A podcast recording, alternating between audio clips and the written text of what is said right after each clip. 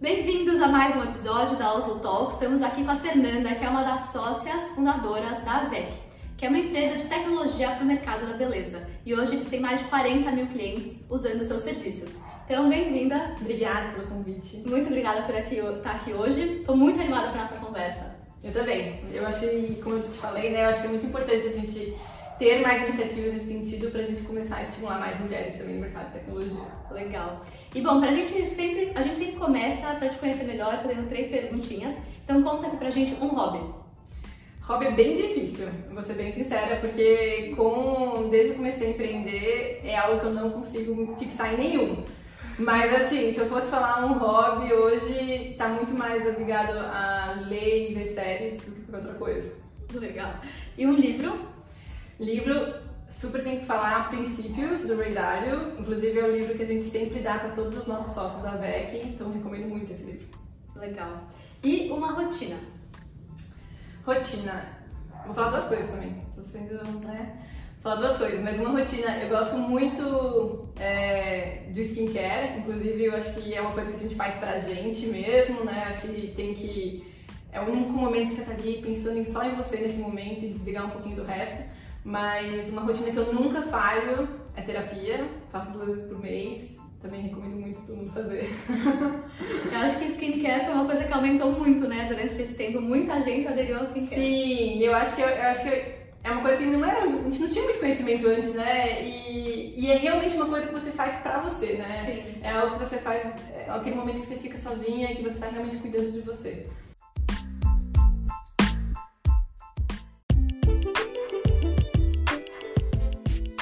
Bom, voltando então, começo da sua carreira, você é de Curitiba, né? Sim. Trabalhou três anos no Peixe Urbano. E como que você surgiu com a ideia de querer empreender? Bom, o Peixe Urbano foi uma super escola pra mim. Eu entrei no Peixe Urbano em 2010, foi bem no comecinho. Fui uma das primeiras funcionárias do Peixe Urbano também. É... Aquele, naquela época, 2010, quase não tinha startup no Brasil, né? Era uma coisa super nova, inovadora, não tinha meios, você não sabia nem muito bem o que, que era, eu tinha que explicar para as pessoas, para os clientes. Mas foi uma super escola de ver como era possível fazer grandes coisas com poucos recursos. Então, o Peixe era muito mais a questão das pessoas realmente correndo atrás dos clientes, as pessoas realmente indo atrás de oferecer as melhores ofertas para o, para os, para o nosso site. E, e, desde então, assim, depois que eu saí do Peixe Urbano, eu já saí para empreender, né? Eu queria realmente trabalhar com tecnologia, eu queria realmente é, continuar empreendendo nesse negócio, até porque eu fiz administração na Federal e a administração na Federal. É, administração na Federal, você tem um. Você acaba tendo um caminho de você seguir ou um concurso público, que uhum. todo mundo fazia, ou ir para um trainee. Então, na época, nenhuma dessas opções eu achava legal para mim. Aí eu falei, não, acho que se tem um momento que tem que arriscar, é logo quando a gente é jovem, nova, ou sair da faculdade, e aí eu comecei a empreender. E aí, mas já desde o começo você pensou na ideia da VEC? Sim, na verdade, eu e meus sócios, a gente não se conhecia quando a gente surgiu o negócio, assim. Foi realmente amigos em comum que nos apresentaram. Inclusive, eu acho que isso é uma loucura. Não... é, é, é, muito raro isso dar certo, na verdade, né? Três pessoas se juntarem para realmente fazer o negócio acontecer. É, mas eu acho que também a gente se complementa muito bem, né? E o negócio surgiu é, muito porque na época já existia, você já podia agendar hotel online, você já podia fazer reserva online, é, você já comprava passagem online, todas essas coisas eram muito comum fazer online, né? Mas beleza era uma coisa que você ainda tinha que ligar.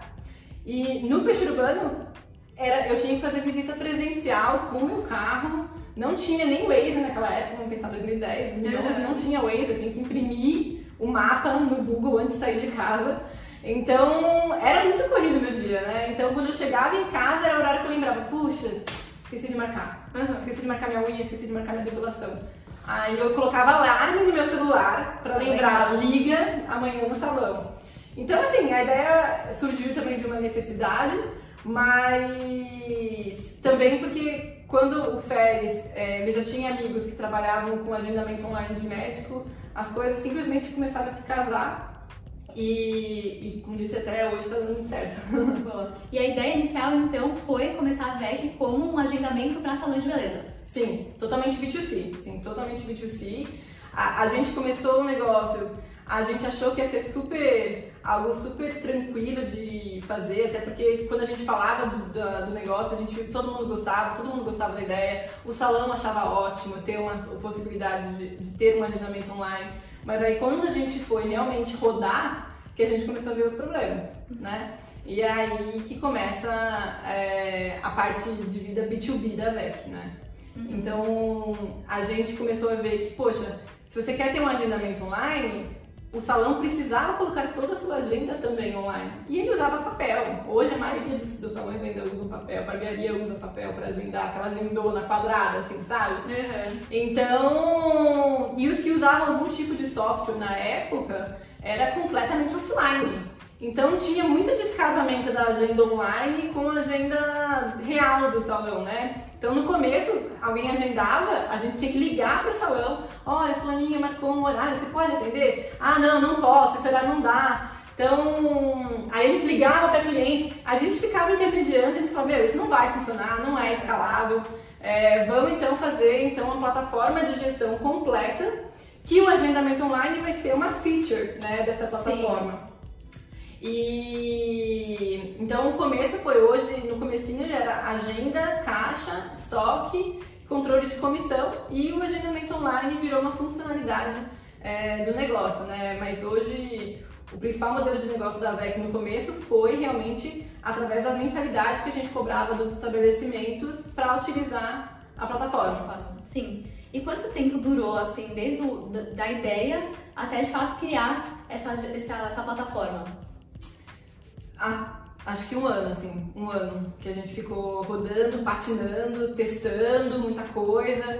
É, nosso sócio Vitor, né, na época ele era CTO, ele programava, daí a gente chegava, mostrava pro salão, puxa, faz sentido isso daqui pra você? Ela, ah, faz, puxa, mas agora isso aqui eu preciso de estoque. Aí a gente, puxa, não tem estoque, volta, a gente começava, então assim, acho que demorou um ano para realmente desde o MVP até a gente realmente ter um produto que a gente tinha certeza que era escalável e que tinha um modelo de negócio é, recorrente.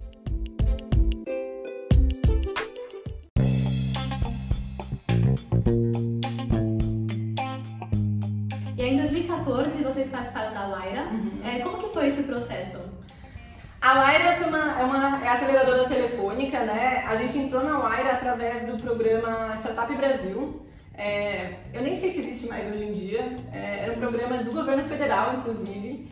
Ele dava um benefício de 200 mil reais na época, a fundo perdido, onde você podia usar esse dinheiro para realmente é, contratar pessoas para sua empresa.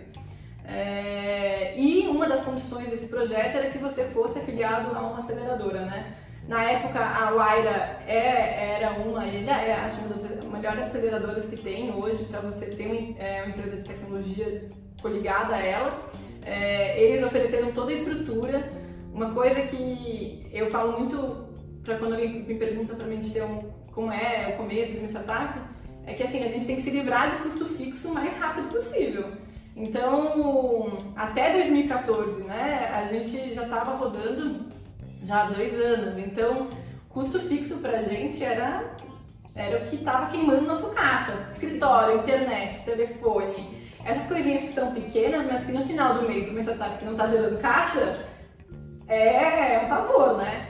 Então, ter a Waira oferecendo toda essa estrutura, mas mais a mentoria, que é incrível, né? Foi muito bom pra gente, né? Antes a gente só fazia vendas presencialmente, a gente tinha que ir em um lugar, conversar, fazer todo o processo de venda, é, ligava, marcava reunião. E na Wire a gente também aprendeu a como fazer é, vendas é, escaláveis online, né? Então eu, hoje uma, é, uma das nossas maiores fontes de renda hoje é o time de Insight Sales, uhum. onde a gente consegue vender para o Brasil inteiro é, através do WhatsApp e do telefone.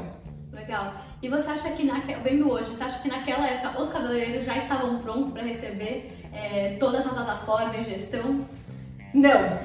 Eu acho que, na verdade, hoje em dia, não que eles estão também. Eu acho que eles entendem muito mais a importância de estar é, modernizado, estava moderno, com as melhores tecnologias, mas hoje a gente está lidando com um mercado. É, Brasil, ano passado, até antes da pandemia, né, chegou a ter quase um milhão de estabelecimentos de beleza. Então, a gente for contar barbearia, spa, uhum. estética, salão. É, é um mercado muito grande. Mas é um mercado ainda muito informal. Né? O Brasil hoje está em terceiro, quarto lugar ali do mundo, e... mas com um mercado muito informal, onde as pessoas, é, infelizmente, nem todas fizeram curso de gestão, sabem, a maioria é um profissional que depois resolveu, crescer, começou a crescer, crescer, crescer e abriu o seu negócio, então ele não tem um conhecimento de administração ou de controle de estoque. Então a gente tenta ensinar muito ele isso através do nosso produto de um jeito fácil.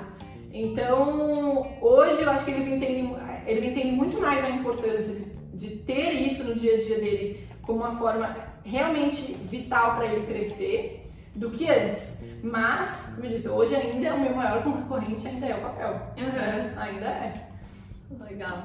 E aí, como vocês, você falou que é, o seu cliente de fato é o cabeleireiro. E aí hoje vocês começaram né, a abrir novos leques de produto. Uhum. Como vocês foram entendendo que existia esse espaço e encaixando assim no produto de vocês?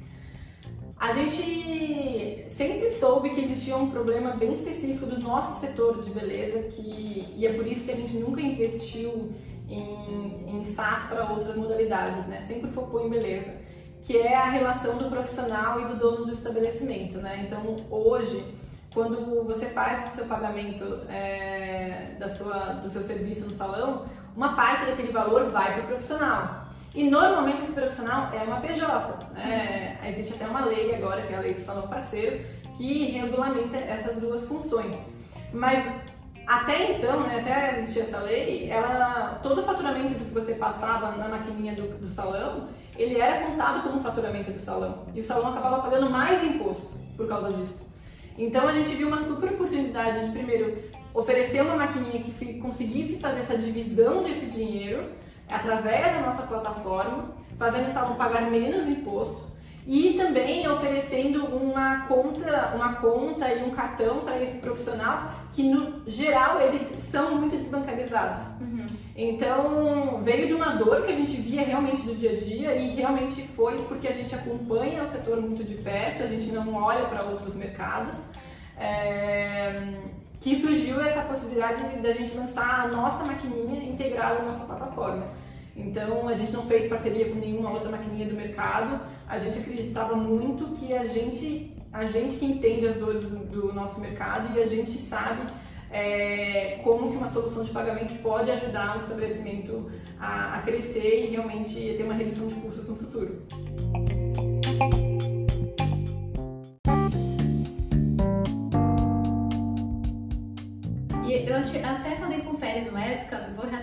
Uma frase que ele falou que é um super desafio até quando você começa a verticalizar, né? Uhum. Porque você não pode ter vários copinhos vazios, é, vazios exatamente. Uhum. Então, qual que é, como que você consegue fazer com que todos os seus copinhos ficam cheios, né? Todos os seus serviços sejam bons e você consegue vender todos eles, enfim. Sim. Acho que veio muito de uma mudança de mentalidade também, né? Antigamente a gente vendia a plataforma e depois a gente vendia a maquininha. E depois a gente vendia o agendamento online. Então hoje não, hoje a gente faz, a gente, o cliente compra uma plataforma completa que tem todo, que tem tudo isso. Então ele não ele não está comprando só uma parte de um produto, ele está comprando uma experiência completa que vai ajudar o negócio dele a crescer. Então tudo que ele ele tem ele entende que tudo que ele está fazendo é para realmente o negócio dele crescer e a melhor forma dele fazer isso é se ele ter a plataforma completa. Então, porque está tudo conectado, né? Então, tanto o agendamento online está conectado com a agenda dele, que está conectado com o pagamento online que ele vai receber, que já vai receber direto na conta digital dele, que ele vai fazer o pagamento da comissão também direto pela plataforma. Ou seja, no final ele não sai da nossa plataforma, ele fica praticamente 24 horas conectado nela, né? Ele não tem que usar nenhuma outra, não tem que entrar um banco, ele não tem que entrar é, num outro sistema de marketing que ele precisa, não, tá tudo ali para ele. E para vocês como empresa isso é muito bom, né? Você sim. consegue oferecer serviço do começo ao fim para eles. Sim, sim, sim. É uma coisa bem importante pra gente. Boa. E eu, como que vocês começaram a crescer no início? Então, você falou até um pouco do seu time, né, de, de ou field sales ou inside sales, mas o que você acha que foi aquele momento que vocês falaram, nossa, agora a gente está crescendo num ritmo legal? Eu acho que foi quando a gente começou a realmente fazer essa virada é, de oferecer também conteúdo junto com a nossa plataforma. Então a gente tra trabalha muito a nossa parte de, de conteúdo para a gente realmente vir ser uma autoridade nesse mercado, nessa questão de realmente como gerenciar e também é, falar muito mais agora com um profissional, porque esse profissional no final ele hoje não é ele quem paga o nosso produto, né, é o dono do estabelecimento que paga, mas ele é o cara que mais usa.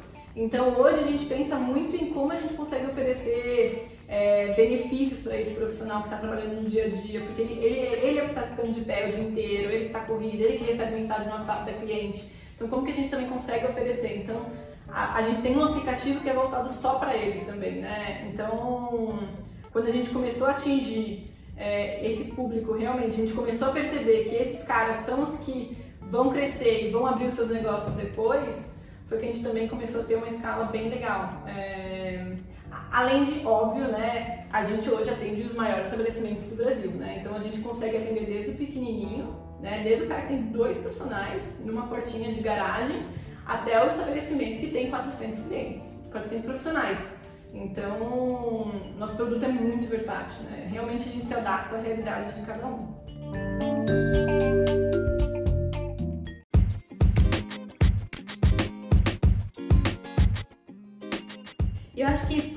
Sabe, mas o Beauty Week é de vocês. Sim. Como sim, que surgiu sim. essa iniciativa? O Beauty Week surgiu em 2014. Na época a gente viu um movimento que tinha do Restaurant Week, puxa, que já era um evento super consolidado na época, né? É, todo mundo ia, todo mundo gostava, pô, eram os melhores restaurantes por um preço fixo. E a gente falou, cara, por que ninguém tá fazendo isso pra salão? Porque assim, tem muito desejo de você conhecer os melhores salões também, né? É, aí a gente foi atrás, conversou com algumas marcas de beleza, super toparam patrocinar já o primeiro evento. O primeiro evento já de cara deu, deu, deu lucro.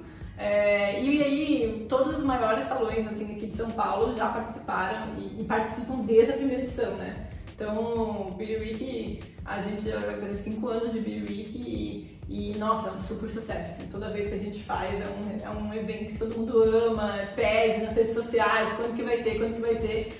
É, esse ano a gente já está recebendo várias mensagens e a gente tem alguns clientes que os salões falam, poxa, são clientes que só vêm no Beauty Week. Uhum. Mas para eles é ótimo, porque no final é, as, são clientes recorrentes, são clientes que recomendam e, e tem uma experiência muito boa com o estabelecimento, né? É, e é também uma porta de entrada para os novos. Então, Sim. quando um cara novo está entrando no mercado, ele está no Week, ele já você já entra numa super vitrine com estabelecimentos fantásticos, que já tem um evento que tem muita mídia.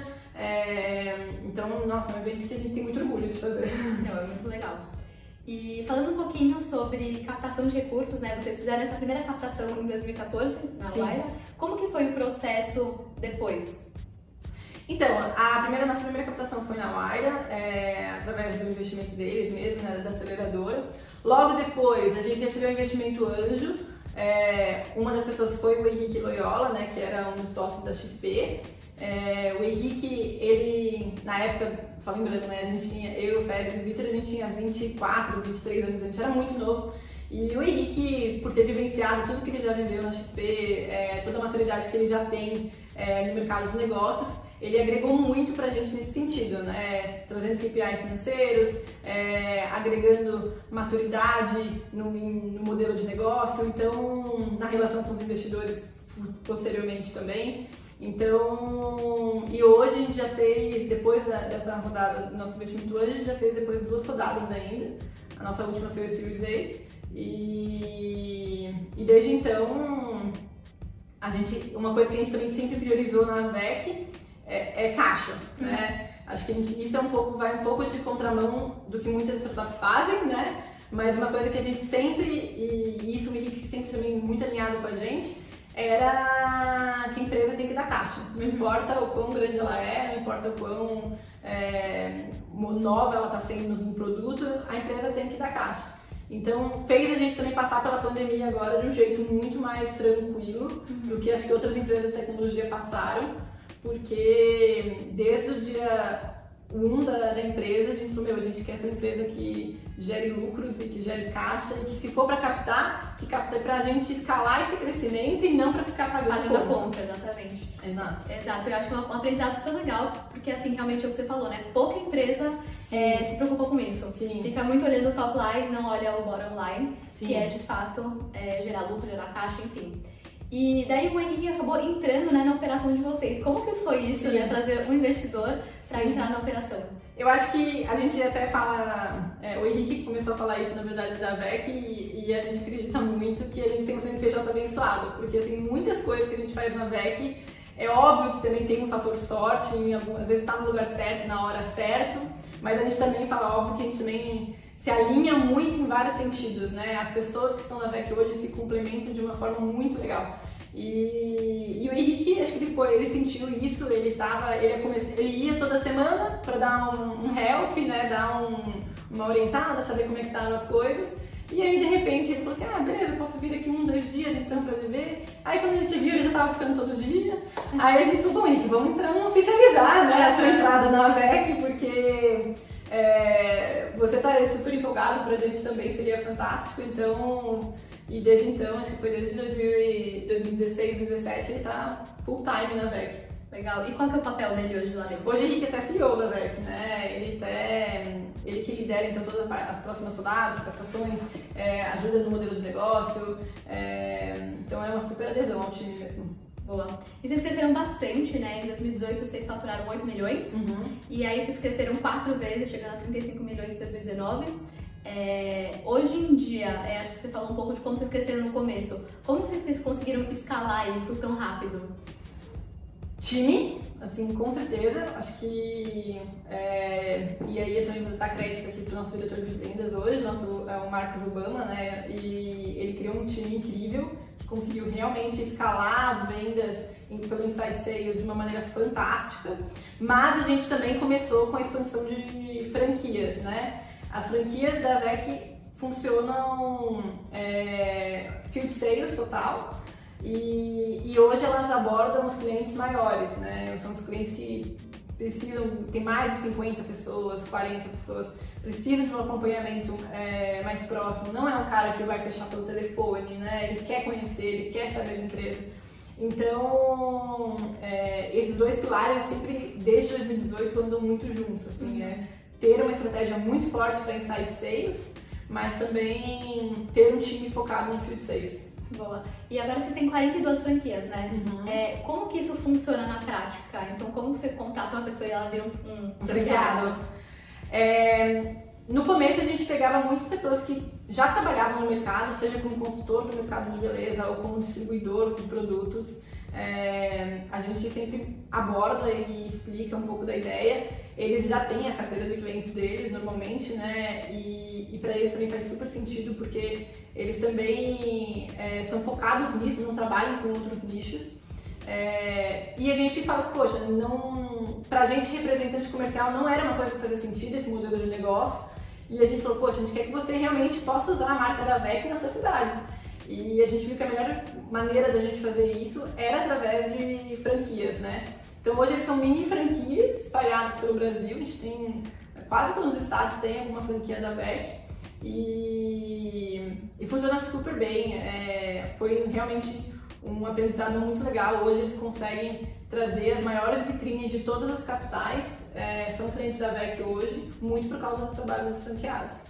É, e uma, e uma coisa super inovadora, né? Porque normalmente você pega é, gerentes comerciais, enfim, vai espalhando pelo Brasil. Sim. E realmente esse modelo da franquia, pelo menos eu não tinha ouvido antes, então Sim. super parabéns aí. Sim. É, é uma, uma maneira fácil de você poder aumentar o seu time e de ter pessoas também alinhadas com, com a empresa, né? Porque, óbvio, tá alinhado em crescer e, e, e ter os lucros disso mas a gente também é, é, uma forma da gente também não ter uma mega estrutura, ficar oferecendo uma mega estrutura em várias capitais, né? É, e lembrando, né, a gente, é, a gente é uma startup que a gente acredita que pelo nosso mercado ser informal tem que ter barro na bota, que a gente fala, né? Uhum. Cara, é, tem uma parte que você consegue chegar até em tecnologia, com tecnologia, mas tem uma parte ali, uma grande parte de clientes que é só presencial mesmo, não tem jeito. E até a pandemia eu acho que até ajudou a digitalizar muita coisa, mas a gente está falando do Brasil, né? É um país gigante, com proporções gigantescas, então eu não acho que isso vai mudar também tão rápido. Sim.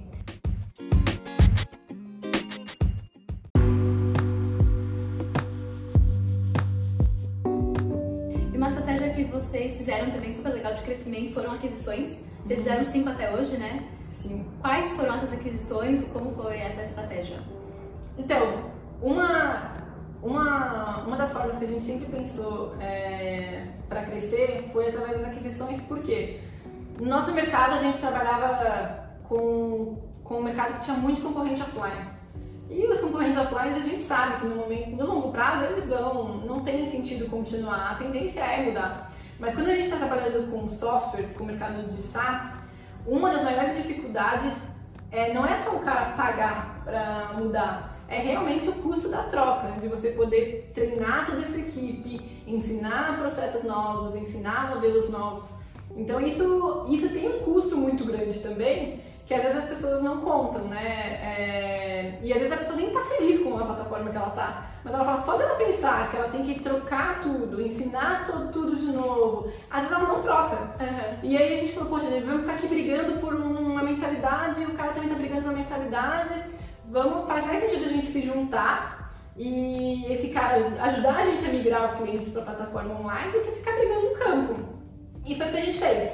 Assim, para das cinco, é, três plataformas eram 100% offline e as pessoas super também concordaram com isso, é, de se juntar com a VEC para realmente ter mais escala no longo prazo. A maioria dos produtos a gente já conseguiu migrar quase todos, assim, do produto offline para o produto online, mas foram coisas que a gente foi fazendo gradativamente, né? É, e os outros dois produtos que a gente adquiriu foi, já eram produtos online, mas eram produtos de bem-estar. Muito voltado para a área de academia, crossfit, uhum. estúdio de pilates. Então, um deles é o CrossX, que é super forte no, é, na área de, crossfit. E, e, também mentalidades muito parecidas com as nossas também do, dos fundadores. E quando a gente fez a, fez a aquisição, era para realmente somar. Então, todos esses produtos que eu falei, eles também têm as soluções de pagamento.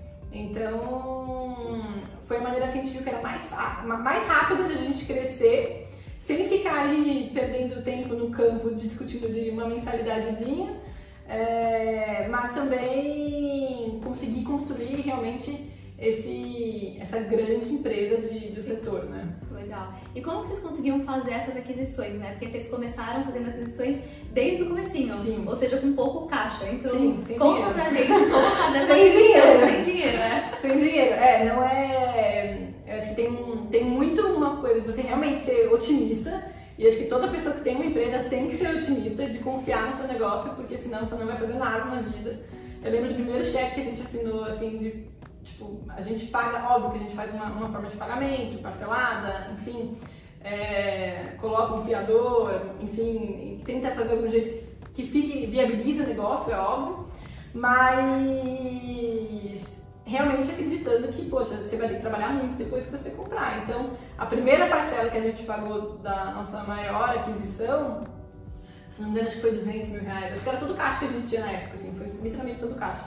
É, mas a gente falou, poxa, a gente vamos fazer isso porque com a mensalidade do outro produto vamos conseguir pagar, a gente vai ter um gap pequeno e vamos correr atrás para vender mais. Então, no final, eu acho que as aquisições foram um dos nossos maiores impulsionadores para a gente crescer. Porque a gente sabia que tinha conta para pagar. Então, é, é, e, e acho que um ponto também é você realmente alinhar expectativas com, com a pessoa que está vendendo, né? A gente sempre teve uma relação super transparente e, e até hoje eu falo, puxa, como é que esses caras acreditaram em três pessoas jovens, né, comprar para vender a empresa que eles construíram tipo 10 anos, assim. Uhum. Mas é porque no final tem um pouco de tudo, né? Tem um pouco de timing, tem um pouco da, realmente da gente ter mostrado a confiança, um pouco de sorte, é óbvio. É, mas acho que isso foi, foi fundamental para a VEC hoje. E hoje os fundadores não estão trabalhando na VEC, já saíram? Já saíram, uhum. teve alguns que ficaram um tempo para poder fazer o handover, né? Mas hoje não, hoje todos já, já saíram.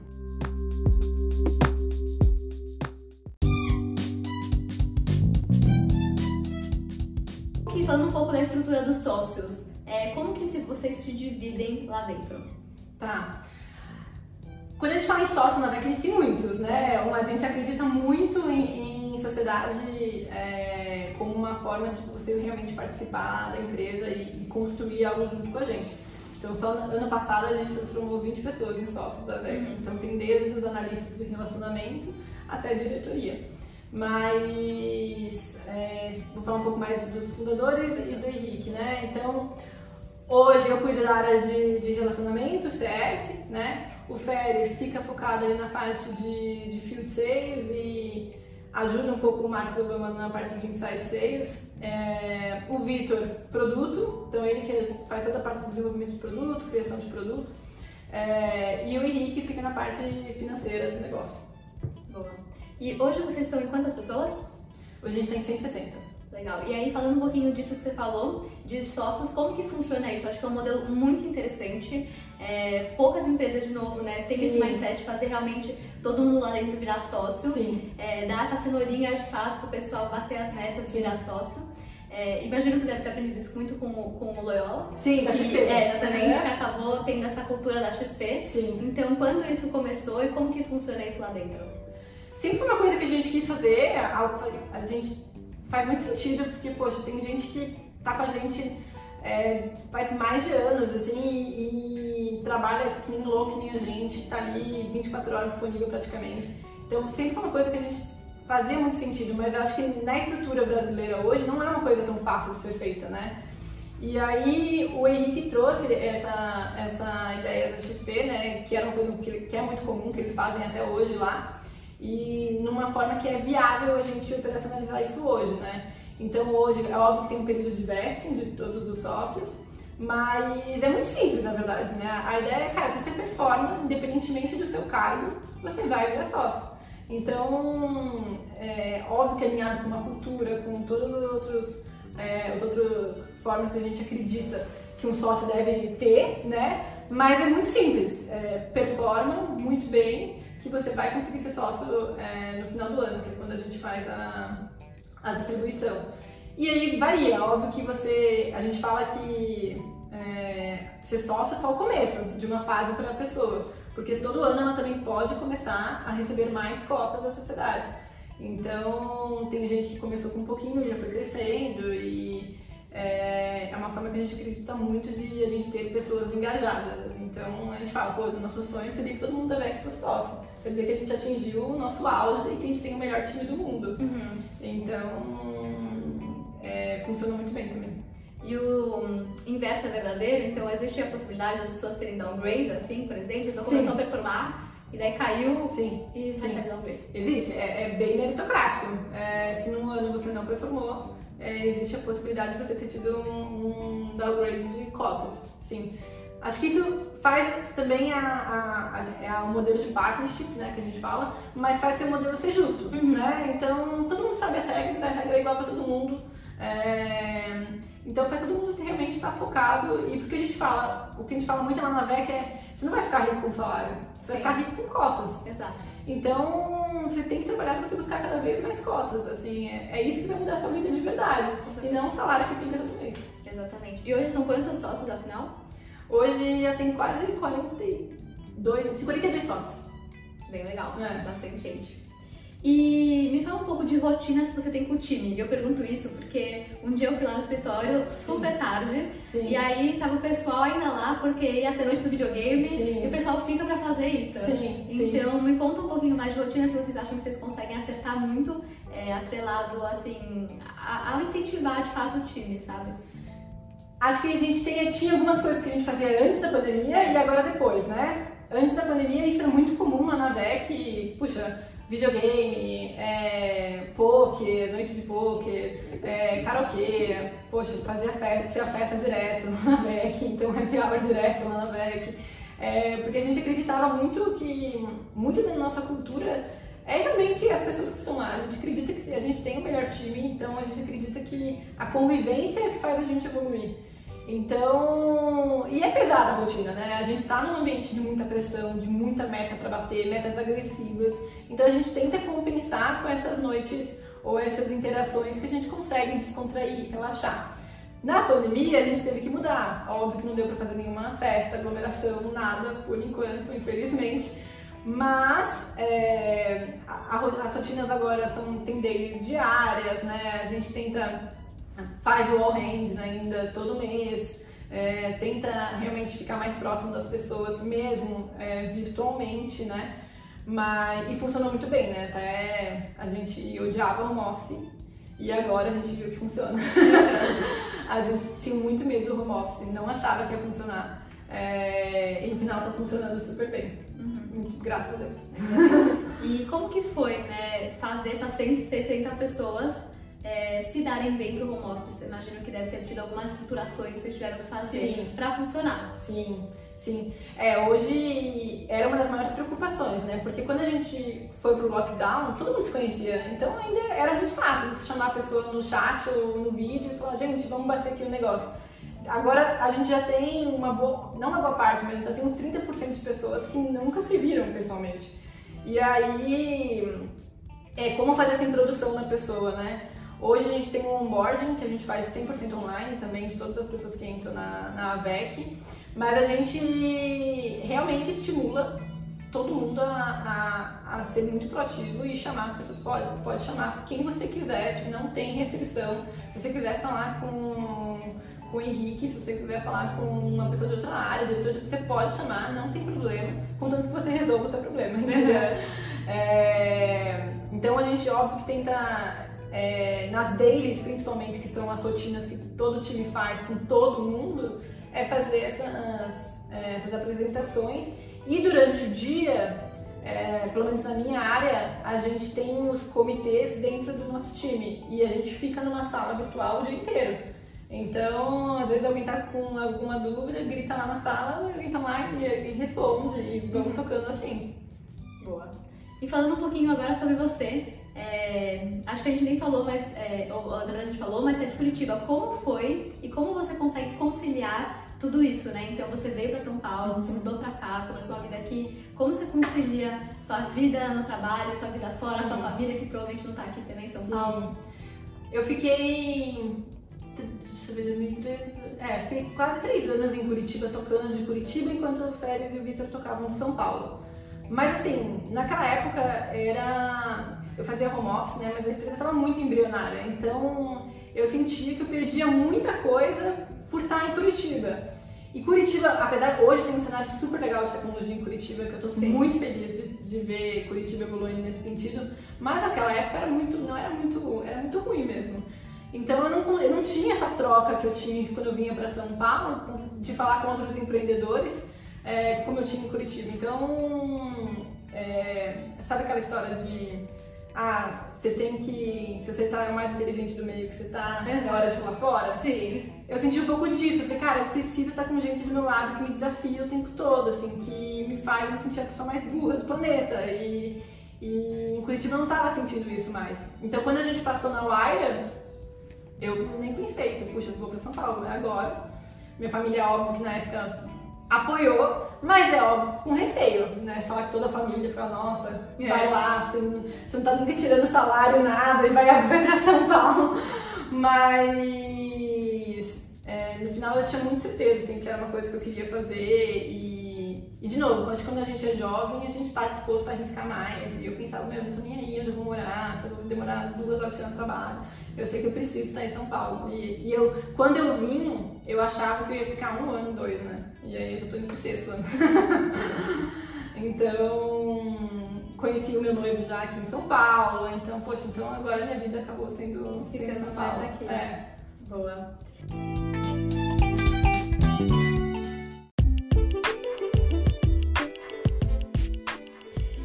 É, vocês já conquistaram muita coisa na AVEC, né? Já estão com 40 mil clientes, mas imagino que vocês têm sonhos mais altos. É, qual que é o sonho grande da AVEC? Para onde vocês querem chegar? Para onde você quer levar? A VEC tem muitos sonhos, né? Acho que e sonhos novos foram surgindo conforme o tempo também. Mas hoje, assim, o nosso maior sonho é realmente ser a maior empresa, é, não só de tecnologia, mas uma das maiores empresas do setor de beleza e bem-estar. É, acho que a gente tem um potencial muito grande nisso, com tudo que a gente está fazendo, é, no nosso aplicativo de agendamento online, é, isso, isso é uma das coisas mais incríveis. Mas, assim, de um ponto de vista também pessoal, eu, eu gostaria de saber que, assim, que a gente atingiu o maior número possível de clientes que é possível atingir, mas que a gente também está realmente ajudando esse cara a crescer. Então, o que eu mais gosto é quando a gente recebe feedbacks positivos dos clientes falando assim, ah, agora eu consigo controlar o meu estoque, agora eu estou conseguindo pagar minha comissão. É, e, e, lembrar né, que esse mercado de beleza e bem-estar ele é formado muito por mulheres e por uma comunidade muito grande da, de LGBTQIA. Então, poxa, a gente saber que a gente está ajudando realmente esse, esse mercado, esse setor, essas pessoas, né? Porque ainda mais na minha área que eu falo com pessoas, é, é muito gratificante. Então, o maior sonho da VEC é hoje, é esse, assim, a gente poder atingir, é ser a maior empresa do setor, é, não só do lado B2C, mas muito do lado B2B também. Boa. E falando um pouquinho de mulheres agora, pra gente finalizar, é, tem muita mulher também empreendendo agora. É, na pandemia, acho que muitas mulheres abriram suas empresas. Sim. É, que conselho que você dá para aquelas mulheres que estão lá no comecinho, você lá no comecinho da VEC, o que, que você daria de conselho para você mesmo e que você consegue replicar para as outras? Então, é muito difícil isso, porque eu acho que ainda tem poucas, assim, ainda somos poucas, né? É, tem que ter mais mulheres empreendendo, assim, eu ainda eu, é comum eu ainda estar em algum evento de tecnologia e eu ser a única mulher, ou ter mais uma no, no máximo, assim, é, é, muito comum ainda. É, e eu entendo um pouco desses motivos também, mas acho que o meu maior conselho que eu posso dar é ser resiliente, realmente ter resiliência, que as coisas realmente levam tempo para as coisas acontecerem. É, realmente coragem também, porque não é fácil. Óbvio, a gente está falando ainda de um setor que, como disse, tem muito homem, tem, tem machismo. É, eu tentava tirar de letra assim, esse, esse tipo de, de comportamento, porque vai ter. Então, assim, infelizmente é o cenário que a gente tem. Então, assim, quanto mais mulheres entrando nisso, eu acredito que a gente consegue ensinar mais pessoas também. É, não, eu não, não estudo muito a fundo também. É, sobre pautas, porque meu, eu tô sempre. deveria estudar mais até, inclusive. Mas assim, o que eu acho que a gente tem que fazer é assim, continuar trabalhando duro, ter resiliência, ser forte, ter uma rede de apoio muito legal. Acho que isso faz diferença, principalmente com mulheres, que as mulheres sempre se apoiam nas amigas ou na família, ou nos sócios, próprios sócios. Eu me apoiava muito nos meus sócios, é, porque vai ter momentos difíceis que vão demorar para passar e vão ter momentos muito bons e vão ter dias bons e dias ruins no mesmo dia. Então, você tem que estar preparada para essa loucura emocional que você vai viver. É... Mas quero muito que tenha mais mulheres em tecnologia e, e se não for empreendendo, que seja realmente talvez programando, porque uma coisa que também Nossa, é super difícil é encontrar desenvolvedoras é, mulheres, né? Então, tipo, e é um super mercado, é um super setor que só tende a crescer, só tem demanda alta. É, e quando a gente vai olhar, nossa, é muito raro. Tem tipo uma candidata para tipo 100 de homens, assim, sabe?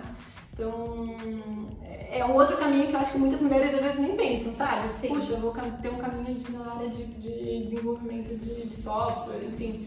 E, e, é uma opção super legal que eu acho que as mulheres vão muito bem. Assim, todas as mulheres programadoras que eu conheci são maravilhosas. Hoje a nossa CTO é mulher, então acho que uma das poucas empresas também que tem CTO mulheres, que é a Marlise.